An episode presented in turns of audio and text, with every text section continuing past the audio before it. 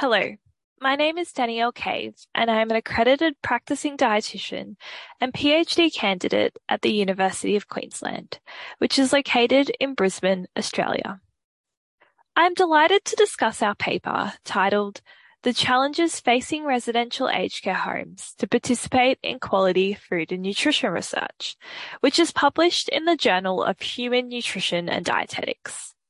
My co-authors on this paper are Emeritus Professor Sandra Capra and Dr. Karen Abbey. This paper was the sixth and final study of my PhD.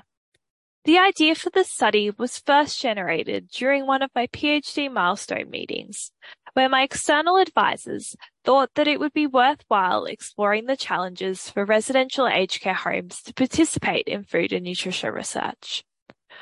The last five years have been particularly challenging for the aged care sector in Australia, with the implementation of the aged care quality standards, a national inquiry known as the Royal Commission into Aged Care Quality and Safety, and the impact of the global COVID-19 pandemic. The present study aimed to identify systemic challenges for residential aged care homes in Australia to participate in quality food and nutrition research. This study involved undertaking a secondary analysis of qualitative data gathered as part of a collection of three studies conducted between 2019 and 2021.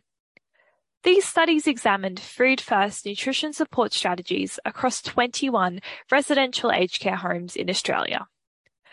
Data primarily consisted of in-depth interviews with aged care staff as well as field notes and email communications with aged care staff about recruitment and engagement in the studies. Thematic analysis was undertaken using both inductive and deductive approaches, and the study was inf- informed by systems thinking and complexity science. Four themes were identified the first theme was complex staffing issues deter or impede participation in research. For example, a lack of staff and high rates of staff turnover in the sector.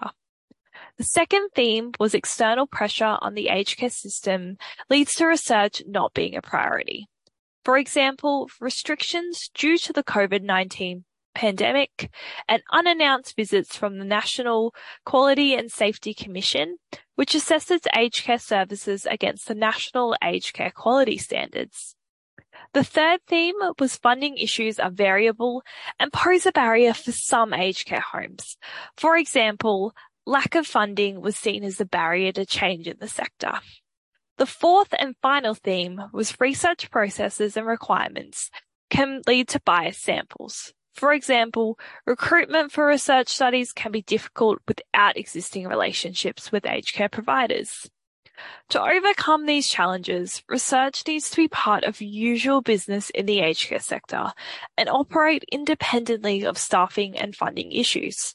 To help achieve this, we need long-term partnerships with aged care providers who are committed to change. I hope you enjoy reading our paper.